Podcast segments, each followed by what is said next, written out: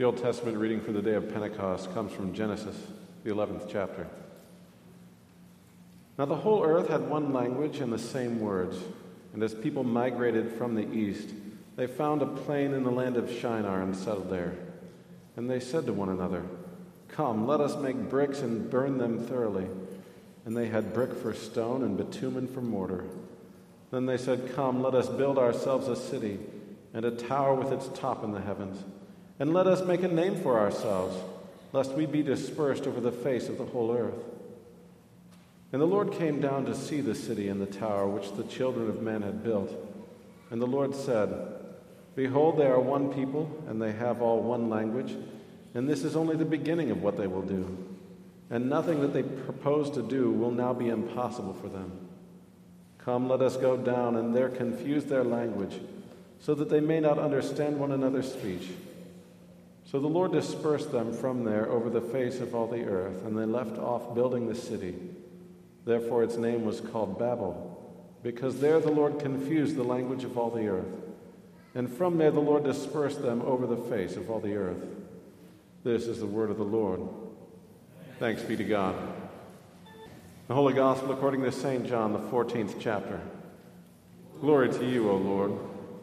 Jesus answered him, If anyone loves me, he will keep my word, and my Father will love him, and we will come to him and make our home with him. Whoever does not love me does not keep my words. And the word that you hear is not mine, but the Father's who sent me. These things I have spoken to you while I am still with you. But the Helper, the Holy Spirit, whom the Father will send in my name, he will teach you all things and bring to your remembrance all that I have said to you. Peace I leave with you, my peace I give to you. Not as the world gives, do I give to you. Let not your hearts be troubled, neither let them be afraid. You heard me say to you, I am going away, and I will come to you. If you loved me, you would have rejoiced, because I am going to the Father, for the Father is greater than I. And now I have told you before it takes place, so that when it does take place, you may believe. I will no longer talk much with you, for the ruler of this world is coming. He has no claim on me, but I do as the Father has commanded me, so that the world may know that I love the Father. Rise, let us go from here. This is the gospel of the Lord.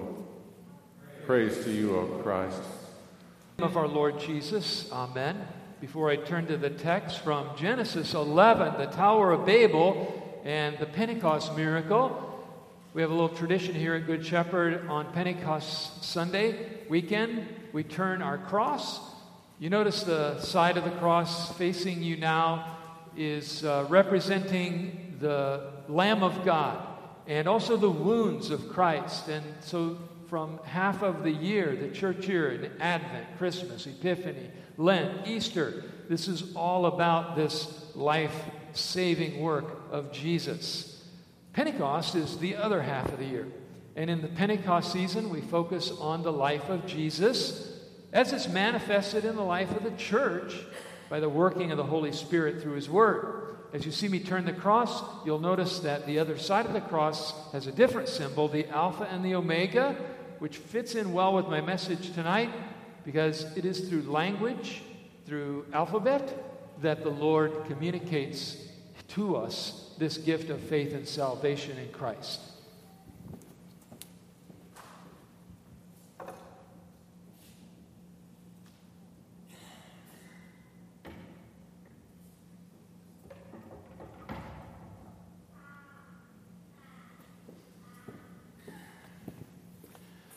Genesis chapter 11, a few verses that Pastor Adel read a moment ago. The whole earth had one language, one speech. So these people gathered together and said, Come, let us build ourselves a city and a tower whose top is in the heavens. Let us make a name for ourselves, lest we be scattered abroad over the face of the whole earth. God responded in a similar way Come, let us go down and there confuse their language, that they may not understand one another's speech. So the Lord scattered them abroad from there over the face of all the earth. About one third of all Americans don't believe in God at all or have serious doubts about his existence. Another one third, almost another one third, believe in God, but they struggle in their faith.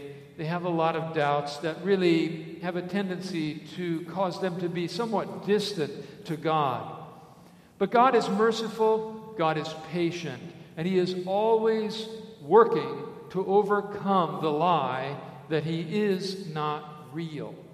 From the beginning of creation, the Holy Spirit has been at work in this world to overcome the deceptions of the destroyer and to actively, with God's Word, reach into our hearts and create the gift of faith and to bring us salvation. That work of the Holy Spirit came to a tremendous climax on the day of Pentecost. 50 days after the Passover, after the death and resurrection of Jesus, the people in Jerusalem from all over the world were gathering. And it was at that time that Peter rose to speak. More on that in just a moment. But the Holy Spirit not only was poured out on Pentecost, but the Holy Spirit continues to actively work in this same way through the preaching of the gospel to bring salvation to all people. Now, let's begin, though, with this problem of doubt. And why is it that some people think that God does not reveal himself? This is what they usually say, the atheists. God doesn't give us enough evidence. God doesn't reveal himself enough for me to believe in him. And honestly, we Christians could and we should acknowledge that it does seem like God is playing a bit of game of hide and seek with us. We find verses like this in the Bible, beautiful verses. These are some of my favorite. And you will seek me and find me when you search for me with all your heart. Jeremiah 29. James 4 Draw near to God, and he will draw near to you. Or Second Chronicles 15 If you seek him, he will be found by you. The atheist Peter Boghossian said that if he had this sign, it might help him to believe in God. What was the sign? If I walk outside some night and all the stars are organized to read these words I am God communicating with you, believe in me. And every human being in the whole world witness this in their own native language. This, he said, would be suggestive, just suggestive, maybe, that there is a God. And then he hedges with this, but far from conclusive, as it's a perception and it could be a delusion. This is part of the problem of people who seek God through their senses and through their brains because they cannot trust their own senses and they cannot trust their own brains. Is God playing hide and seek with us? The answer to that is yes and no. Let me explain. The reason why God is sometimes hard to find and to, to discover is because we refuse to see Him through the eyes of repentance and forgiveness. We cling to our sins, and as long as we cling to them, we are always going to find it difficult to see God because God will only allow us at this point in His plan of salvation, God will only allow us to see Him through the means of grace, through repentance and forgiveness. Unless you're coming to Him in that way, you will never be able to see Him or understand Him. Now, in Philippians 2:11 and many other verses, we are told that one day God will reveal himself in all of his glory. And Paul says in Philippians 2, every knee shall bow and every tongue shall confess. But need to, you need to realize that that's a revelation of judgment. Uh, that's not the same as a revelation of salvation, which we are receiving right now. Yes, one day God will cause all the stars to be re- rearranged in the world. That, that's one of the things Jesus promised. The stars from heaven will fall on Judgment Day. But by then it will be too late. For that's a, that's a, a revelation of judgment, and not a revelation of salvation. God has to hide himself. He hides himself in this way, he hides his wrath against our sin. Isaiah 45, verse 15, one of the most powerful verses about this topic. Truly, you are God who hide yourself, O God of Israel, the Savior. See, he hides himself in judgment, but reveals himself for the purpose of salvation. Luther referred to the Latin translation here, Deus absconditus. And he used this in his argument with the medieval theologians who also were trying to seek God through human reason and philosophy. And Luther said, it will never work. The only way you can find God is through the Holy Spirit, through faith, through repentance, and through forgiveness. Here again, Isaiah 59, verse 2. But your iniquities have separated from you from your God, and your sins have hidden his face from you. God is not playing a game of hide and seek with us just to play with us. He does this only to save us.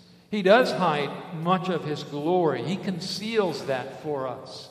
His own son came in humble form, born of the Virgin Mary and walked among us as a fellow human being and our, and our brother, the very Son of God. But all of that was done to prevent us from being destroyed in the glory of the Lord because God was coming to us for the purpose of salvation. So, what does this have to do with the Tower of Babel and with language? How is the mystery of language something that points us to God? Well, this seeking God through repentance is something that Jesus always talked about. He said, Let him who has ears to hear, hear. And if you read that in the context, what he always meant by that is if you're going to hear me to receive forgiveness of your sins, because that's the main reason I came, then you'll be able to hear me and you'll be able to understand me. But if you hear me in any other way, you won't have the ears to hear. We teach in the Catechism that God reveals himself at least through the creation, through our conscience. We all have this common sense of right and wrong that had to come from God, and through finally the Bible itself. And the Bible is the clearest way that God reveals himself, and the Bible is words, the Bible is language. And this brings me to the mystery of language and why it's so important. The great linguist, one of the greatest of all time, Noam Chomsky, said this Human language appears to be a unique phenomenon without significant analog in the animal world. Evolutionary scientists have a terrible problem trying to understand the evolution of language. In all other things, they claim there's a gradual process, a development, which is very suspicious as well. There are so many gaps and difficulties in that theory. But in the language department, there's no question at all about this. There's no evidence in the history of this world that there is sort of this development of language. Every tribe, every human group in any place in the entire world has already had a complex language in place. There's no evidence of people with partial languages at all. The human language is complete from the beginning, and it is very complex and amazing. Not only is that a conundrum, but this is another one. Among these human beings on this globe, why is it that there are 7,000, almost 7,000 human languages? That makes no sense in an evolutionary sense. Languages, that many languages, make it difficult to get along with each other, make it difficult to survive. And if survival of the fittest is the driver of this idea, then why so many different languages? It makes no sense at all. And this is where the Bible comes in and absolutely answers and explains everything perfectly for us. The Bible says there was at one time one language. But God came in and changed all of that. And as you listen to Genesis chapter 11, you heard why. Because the people in, with one language were uniting themselves together to build a city, to build a tower, to make a name for themselves. They were uniting themselves against God for, the, for an evil purpose. And this is the reason why God scattered them and, and confused their languages, so that they would fill the world and multiply as He wanted them to, and not to unite themselves against Him. God had just before this destroyed the world with the flood, but He promised never to do that again in that way. But He still brought other kinds of judgments, and the judgment of Babel was one of these. It was a judgment to prevent evil and to curb it. Never a flood, but others like this, wars and so on, are all part of God's judgments upon this world. And that's what brings us to Pentecost.